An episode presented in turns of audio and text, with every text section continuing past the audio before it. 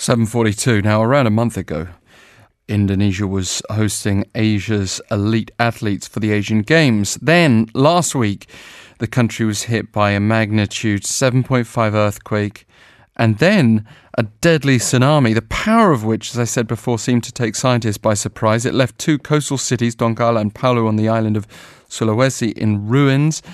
The death toll has risen to 1,347, according to the BBC. The bodies of children were found in the rubble of a church in southern Palu. I mean, it's those individual stories that really always hammer home the heartbreak in these disasters. Professor Phil Cummins from the Research School of Earth Sciences at Australian National University joins us on the line for further discussion. Good morning to you. Good morning. Can you start with us why uh, there are all these articles in the last few days talking about the surprise factor? I mean, whenever there's a a big earthquake like this, isn't a, a tsunami kind of natural consequence, or at least a, a partially expected consequence? Not necessarily. Um, for a tsunami to occur, first of all, the earthquake has to be underwater, under the sea, and it has to cause some kind of vertical movement of the seabed which will displace water vertically and push it out of gravitational equilibrium.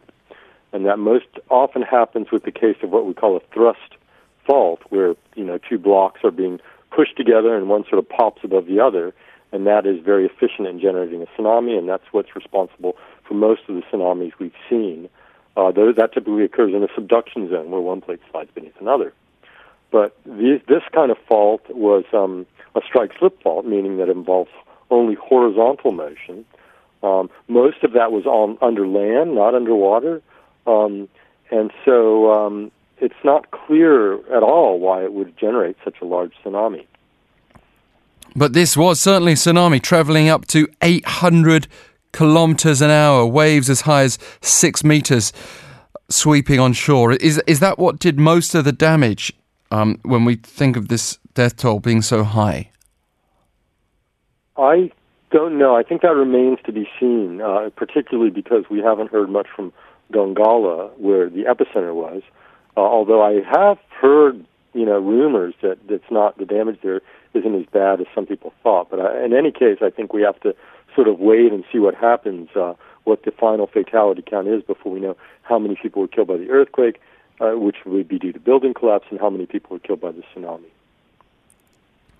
We uh, saw a recent earthquake in Hokkaido, Japan. It's one natural disaster after another. It feels like this year, but that, that, it, it, always, I guess, feels like that with um, media reporting in the 21st century. Just so much more awareness of, of these disasters.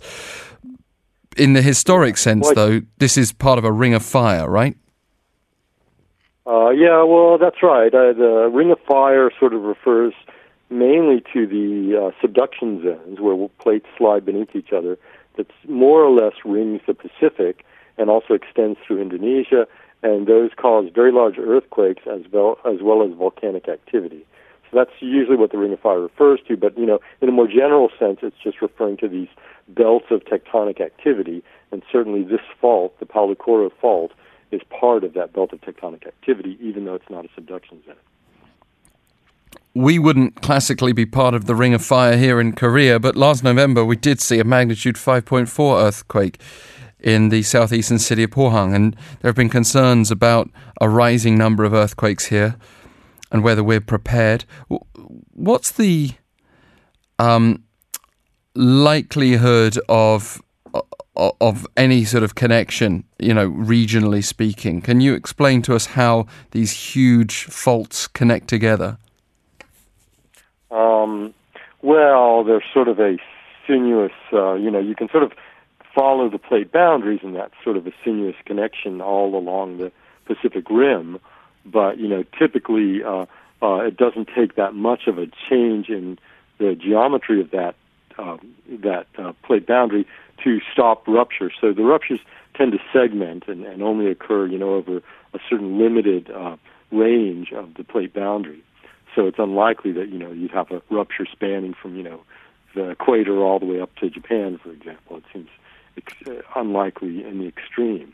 Okay, but one thing we'll also remember is the sequence of dozens of aftershocks here. And, and when you've got such a big earthquake as we've seen in Indonesia, those aftershocks are concerning, aren't they? More than just concerning, highly dangerous. Yeah, that's right. Uh, the rule of thumb is that an aftershock, uh, the biggest aftershock can be as big as one magnitude unit below the main shock. And so this is a roughly seven and a half magnitude earthquake. So you could get aftershocks of up to 6.5. I actually don't know how big they've gotten, but you know that's certainly big enough to cause damage, particularly to buildings that have been already partially damaged by the main shock. So yes, they're very dangerous. How do these dangers affect rescue and restoration efforts for rescue workers, but also, as I say, for those who will be looking to um, rebuild? Well, they just greatly increase the risk. You know, trying to go into um, uh, damaged buildings to uh, either rescue people in the first place, or you know, try to get belongings, valuables. Uh, it greatly increases the risk if you're caught in some damaged building when an earthquake happens. You, there's a reasonable, you know, risk that it, you know, it might collapse and, and you could be injured. Um, so certainly, and that's certainly a big factor for uh, rescue efforts in the first few days after the earthquake when they're they are trying to get into these damaged buildings to dig people out.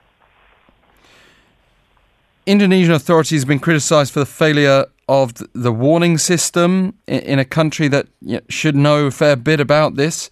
Uh, would it have been possible to reduce the death toll, do you think, if, if things had been done differently? Uh, I think so, but not by the means that people are talking about. I think there's been a lot of uh, sort of obsession with the technical failure of the warning, what's called a failure of the warning system. I was just reading a timeline uh, printed, uh, produced by the European Union, though, and it really, uh, you know, there was a strike slip earthquake, which is not expected to cause a large tsunami. They issued an alert within five minutes. Uh, about 35 minutes later, they detected a small tsunami as expected on a tide gauge, and so they canceled their alert. It really is sort of the classic thing that any other tsunami warning system would do.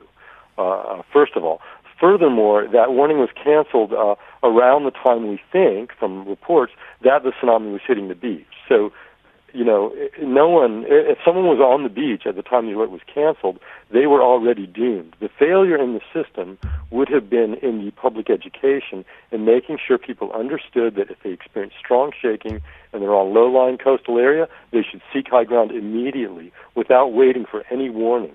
So the failure, is, I think, is not in the technological part of the system, which, you know, judging from the timeline, worked exactly as one expects, but rather in the public awareness and and uh, you know, uh, we I called it a failure, but it's very it can be very difficult to educate. Uh, you know, this it's just got a massive problem. There are many coastal communities, and to educate them all and make sure that message gets through is very difficult. So, although I called it a failure, you know, it's a very big challenge so it's not surprising that you know maybe they, they still have more work to do. We know that Australia, where you're based, is sending five million dollars to Indonesia uh, to, to support efforts now. Uh, Britain is sending military aid in the form of a plane.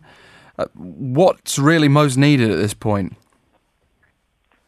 Uh, that's not really my um, my uh, uh, area of expertise, but I would say wa- typically, from what I have heard water, water purification, uh, water itself, of course, you know, supplies of water, uh, water for purification facility, uh, and medical facilities to try to treat the injured. Uh, there are typically, with tsunami, many injured with very severe injuries that can get infected very quickly, and so they need medical attention very quickly.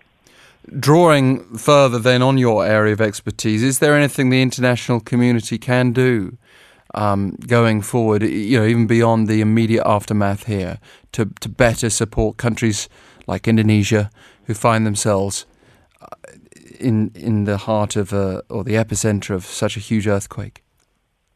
Well, I think that that you know we need to understand, uh, you know, from uh, my point of view, side, the scientific point of view, we need to understand why this earthquake did generate such a large tsunami. It is very surprising. Uh, people are, you know, suggesting it might be due to a submarine landslide triggered by the earthquake. We don't really know, and I think that will take a lot of work to figure out why that is, because that's because that could have implications for other warning systems that might face a similar event. But the other thing is to find out why didn't these people leave the beach? Were they simply not aware that, that, that they needed to do that? Did they not know what to do, where to go? uh, and and you know, had they been exposed to any of the messaging, the community awareness messages that I know the Indonesian officials make considerable effort to to you know disseminate.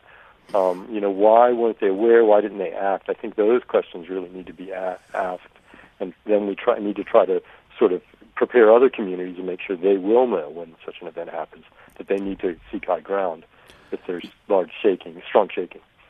Yeah, I mean, just exploring that a little further while we have a moment. Uh, there's been a lot of media coverage in Australia on that specific question of how the quake caused a tsunami, and um, and from what I've gathered in this interview, really, it's just no way at this point to be definitive on it. But there's a ABC News uh, in Australia has has created this um, this kind of illustration of the seabed being dislodged by the earthquake and water being drawn down and this landslide effect underwater and then further out to sea water being forced up D- does that make sense as the most credible hypothesis at this point to you um, I guess I would say yes. I mean that's that's the classic um, you know landslide uh, way a landslide generates a tsunami. It will draw down water at the head where material has failed and, and left the slope, and then it will uh, lift up a water at the toe where material accumulates. So that's you know that's all pretty standard,